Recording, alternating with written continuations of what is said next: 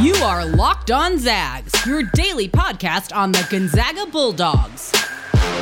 Part of the Locked On Podcast Network. Your team every day.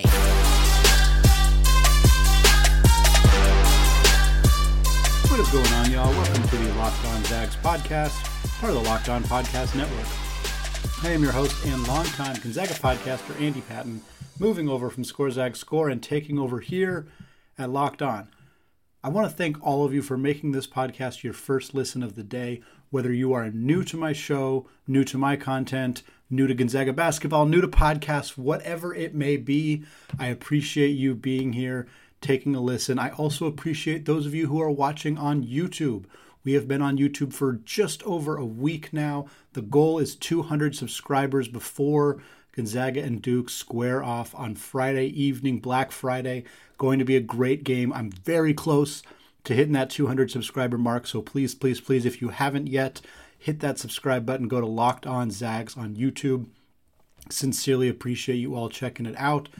Happy Thanksgiving to those of you who celebrate, to those of you who are listening to this on actual Thanksgiving. I appreciate it. Today is not only Thanksgiving Thursday, it is another edition of Andy Locks, the parody of Goldilocks that we've been doing for the last month or so, where I take your hot takes or your cold takes or your just right takes and I grade them, let you know whether I think they're too hot, too cold, or just right.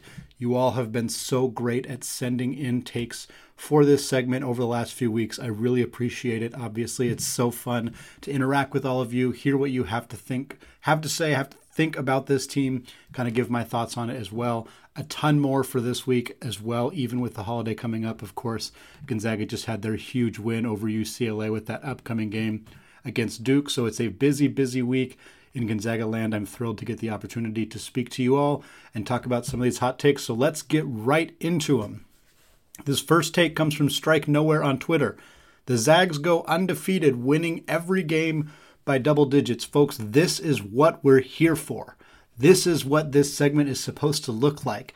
It, the Zags just blew the doors off UCLA. I thought you guys were going to come in nuclear with these takes. This is one of the few that was at this level. And frankly, I don't know that this is too hot.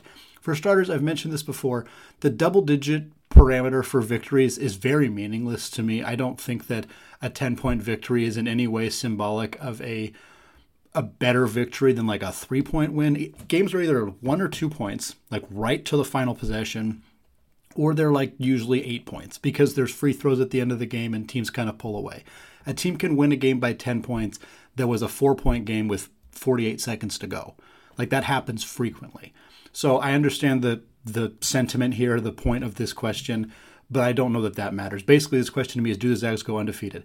I don't think that's too hot of a take. I mean, hell, the Zags did it last year until they ran into the buzzsaw that was the Baylor Bears in the national championship game. This year's roster looks, they don't look worse. They do not look worse than last year's roster. They are dramatically improved defensively. It does not look like they've taken a step back offensively. More importantly than that, last year it was always Gonzaga Baylor. There was a lot of debate on who the third team was. If you remember the discourse on Twitter, was people saying Gonzaga Baylor and so and so and Houston and Villanova and Kansas. And those teams then lost. And it was always just one and two, always just one and two. Just Gonzaga and Baylor. And then, of course, they met in the national championship. And then Baylor had a lot more success, we'll put it that way. But this year, they don't even look like there's a two. UCLA was two. They just got their doors blown off by Gonzaga. Does Duke step into that role? What if Gonzaga beats Duke? Like, who is it? Kansas? Is it Purdue? I, I could see it being Purdue. They have a lot of size, they have a lot of physicality. Beyond that, if Gonzaga beats Purdue, excuse me, Duke, they're not going to play Purdue yet. If Gonzaga beats Duke by more than 10 points, I think this very likely comes true, at least until the NCAA tournament. Once you get in the tournament, winning by 10 is tougher because teams just play you hyper competitive. I don't think this is crazy. That's the general point. I think it's probably too hot, but it could happen. Gonzaga could finish two straight, two full seasons with only one combined loss in the national championship game. That'd be pretty cool. Next up, this one comes from Corey Bishop on Twitter. He says Gonzaga brings home the Cousy Malone and Kareem Abdul Jabbar position awards at the end of the year. Of course, the Bob Cousy Award is for point guards, Karl Malone for power forward, Kareem Abdul Jabbar for centers. The representatives for Gonzaga would be Andrew Nembhard, Chet Holmgren, and Drew Timme, respectively. Probably too hot, but uh, but but barely. I, I don't think this is crazy. I think the hardest one's gonna be power forward, and it's not because Chet Holmgren's not super elite and not gonna be a top three pick in the NBA draft. It's because he's competing with Kofi Cockburn and Paolo Banchero, two really really talented guys. Uh, I think Drew Timme's gonna win the center award. I think that Andrew Nembhard now has a much, much better chance of winning the point guard award uh, after this game against UCLA. The big talk around the town has been that he is the best point guard in college basketball going into the season. It wasn't as widely accepted, I guess, that belief. I think a lot of people thought it. A lot of Gonzaga fans certainly felt that. But now that he's done this on a big stage like that, he's a lot more likely to win that award. I still don't know that they'll get all three, but I don't think it's crazy. Next up, Gonzaga lands two players on the first team All American list from Mark via Gmail. This is almost too cold. This is almost too cold. I think this is very possible. Now, again, first team specifically is difficult. That is a difficult ask. But again, Drew Timme could do it. Andrew Nembhard could do it. Chet Holmgren could do it. I think those are the only three guys who have a realistic chance at first team All American. But two of them doing it is possible. I don't know that it's likely, so maybe I should say that this is just right as opposed to too cold but I think that it's doable. Next up from Heavy Dew 44 on Twitter. Zags have three All Americans. See, now we're talking. Now we're cooking with gas. Now, again, this one doesn't specify first team. Three All American first teams is almost certainly not going to happen. I just don't think that the committee would vote to have three first team All Americans from the same team. But amongst the first team, second team, third team, yeah, I think three is absolutely going to happen. I'd be surprised if it didn't, frankly. So it kind of depends on the specifications here, but I think Gonzaga will have three or more players named All Americans in some capacity, but probably not more than one, maybe two on the All American first team. The last one here in the first segment despite foul trouble in the first half, Chet comes back in the second half to shine over Paolo and blocks three of his shots. This is from Navy Zag on Twitter. I love how specific this is. is a everyone else in this in this category went very very broad. This one is hyper specific. That means it's almost certainly not going to happen in that capacity just because hyper specific predictions are really really hard to get right. But could I see Chet getting in foul trouble against Duke? Yes, they have more physicality than any team Gonzaga has faced this year and probably will face at least until the NCAA tournament. They have two really big, beefy dudes who are going to cause a lot of problems. Banchero, hyper athletic guy, could probably get Chet into some foul trouble. But also, Chet blocking three of his shots doesn't surprise me. Wouldn't surprise me, I should say. Now, Banchero likes to play away from the rim a little bit, so that makes it harder for Chet to actually block three of his shots. This super specific prediction probably not going to happen, so I got to say too hot. But I don't think it's crazy either. I think it some something like this could certainly happen. All right, first segment down, talking takes, talking all Americans for the Gonzaga Bulldogs. Second segment, we're going to come back, answer more, or I guess grade more of your listener submitted hot takes. Before we get there, though, let's talk about prize picks. All right, college football fanatics, have you heard about prize picks? Prize picks is daily fantasy made easy. I love this app, and I know that you will too. Prize picks is a leader in college sports daily fantasy.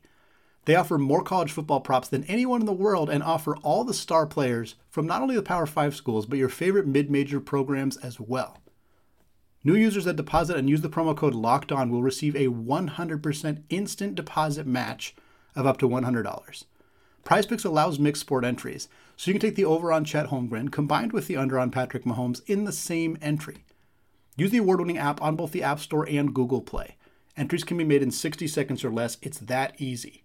Don't hesitate. Check out prizepicks.com now and use promo code LOCKED ON or go to your app store and download the app today.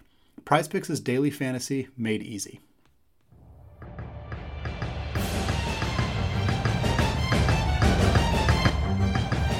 All right, second segment. Still Andy Patton, still Locked On Zags, still talking listener submitted hot takes discussing whether they're too hot, too cold, just right. We call it Andy Locks. It's a parody on Goldilocks. Let's keep going. This first one comes from Lucas Porter 8 on Twitter. He says Gonzaga and BYU are both undefeated for their matchup at the Kennel in January. So I'm going to say this is just right. Uh, I again Gonzaga being undefeated is a topic we've already discussed. Being undefeated into January would give them a very good chance of being undefeated into March. If we're being honest, they have to get through Duke and Alabama and Texas Tech in order to get there. That's not an easy task, but if they do, pretty good chance they're undefeated by the time they reach that BYU game. For the Cougars, they would have to beat Creighton and St. Mary's. Those are both winnable games for BYU without a doubt. In my mind, they obviously have other games on the schedule as well. Those are the two most difficult ones. So I think this is very possible. I don't know that I would say that it's likely, but it's it's pretty possible. It's borderline too cold. I think it's there's a pretty good chance that this happens. That's going to be a heck of a game regardless.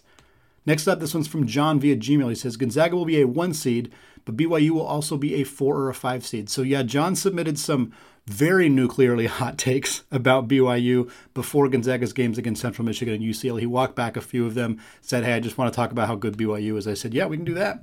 So BYU, this is probably borderline too cold. BYU at this point looks absolutely like a four or five seed. I don't know that they'll be higher than that. Being a three seed is really hard. They'd have to go, they'd probably have to not lose a single game except maybe one to Gonzaga. That would be the way that they would be at a three seed or a two seed even. But if they only lose one or two games for the rest of the season, there's a pretty good chance, or three maybe games for the rest of the season. There's a pretty good chance they end up as a four or five seed. I think that's very realistic. This team has got has earned a lot of respect. The coaching staff has earned a lot of respect. Barcello's a stud. Like I think this team will be viewed favorably by the committee. I think there's a really good chance they end up as a four or five seed. Next one, this one comes from Lucas Porter eight on Twitter as well. He says Tommy Lloyd takes Arizona to the Sweet 16 in his first year as head coach. Love it. It's weird rooting for Arizona. It's weird being a fan of the Wildcats. I mean, it was it was happy. We were all happy when they beat Michigan because we can all universally agree to root against Michigan. So that was easy enough. But going forward, it's going to be a little tough to root for Arizona. But we love Tommy Lloyd. Happy for him. They're off to a fantastic five and zero start. He's looked great as a coach. Oumar Ballo looked great as a reserve center for them. It's fun to see Zag succeeding in other places. I absolutely think Arizona's a Sweet 16 team. Now, will they make the Sweet 16? It's harder. There's a lot of teams that deserve to be in the Sweet 16 that don't make it. And first time head coach in the NCAA tournament, you could understand if maybe there's some mistakes, some things that he learned from going forward. But it also wouldn't shock me. Mark Few made the Sweet 16 in his first year as a head coach. It can happen. So I'm going to be watching this really closely. I'm saying that this is just right because I think it's not necessarily easy or a foregone conclusion. Nothing is when you get to March, but it's definitely something that could happen. This next one comes from Mark via Gmail. He says Gonzaga faces the Arizona Wildcats in the NCAA tournament this year. The committee places both teams in the same bracket for the sake of TV interest and drama. Yep. Could absolutely see this happening. You mentioned TV interest and drama. Also, geography is a, is a factor here. They, they don't always adhere to that. Obviously, they wouldn't that wouldn't be good for TV interest and drama if they always just put the teams that are located in the same area on the same side of the brackets. But it is often a factor. And if Arizona plays well enough to get a four or five seed, they're going to probably, if they get like one of the top four seeds, they're going to be placed on the West Coast. Gonzaga's almost certainly going to be the number one seed in the West Coast at this point. So I could absolutely see this happening. Absolutely see this happening. Now, the, the teams would then still have to face each other. You know, Arizona's probably not going to get an eight or a nine seed. They're probably going to get higher than that. So they got to win a couple games if they want to face Gonzaga. Gonzaga obviously has to win a couple games as well. But I could I could definitely see this happening. And last for this section comes from Christian via Gmail. He says, a Baylor versus Gonzaga rematch at some point in the NCAA tournament. Tournament. Again, trying to predict, you know, we, we can't predict what the bracket's going to look like, obviously, up to this point. I don't know whether I could see the committee trying to put Gonzaga and Baylor. If, if Baylor's anywhere above a four seed, I could see them trying to put them as far away from them as possible to hope that there's a rematch in the championship. But who knows? Maybe they'll put them on the same side, try to see if we can get them to face each other in the Sweet 16 or the Elite Eight. Baylor's got to play up to that level.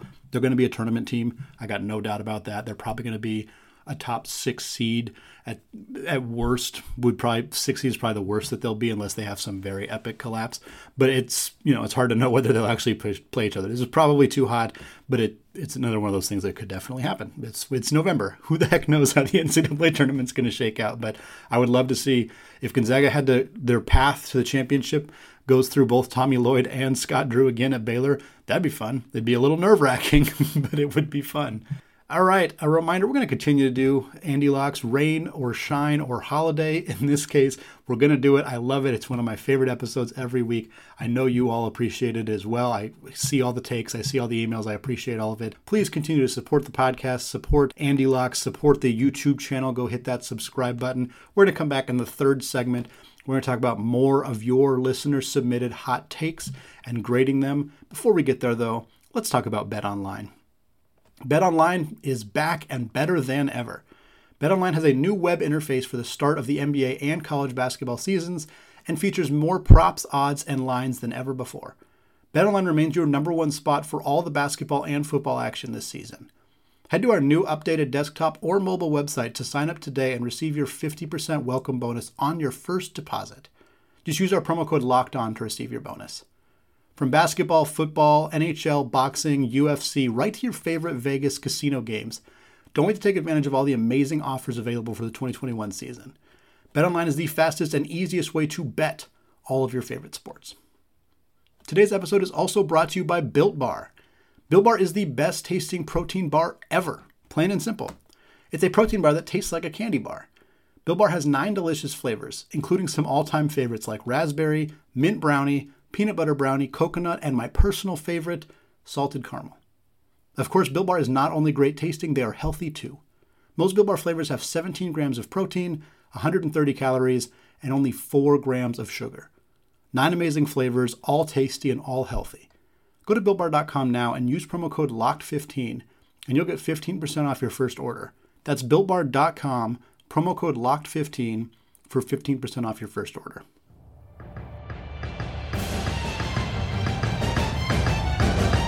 All right, third segment, still grading listener submitted hot takes ahead of Thanksgiving for many of you. Happy holiday. I hope you're celebrating with family, friends, having yourself a good day regardless. There's plenty of hoops on today, even if Gonzaga is not playing. There's a big game on Friday. For those listening then, of course, Gonzaga versus Duke. Massive game, going to be a great show on Friday morning talking about that game. Check that out as well. But before we get to that, we got some more hot takes to grade. This first one comes from Mark via Gmail.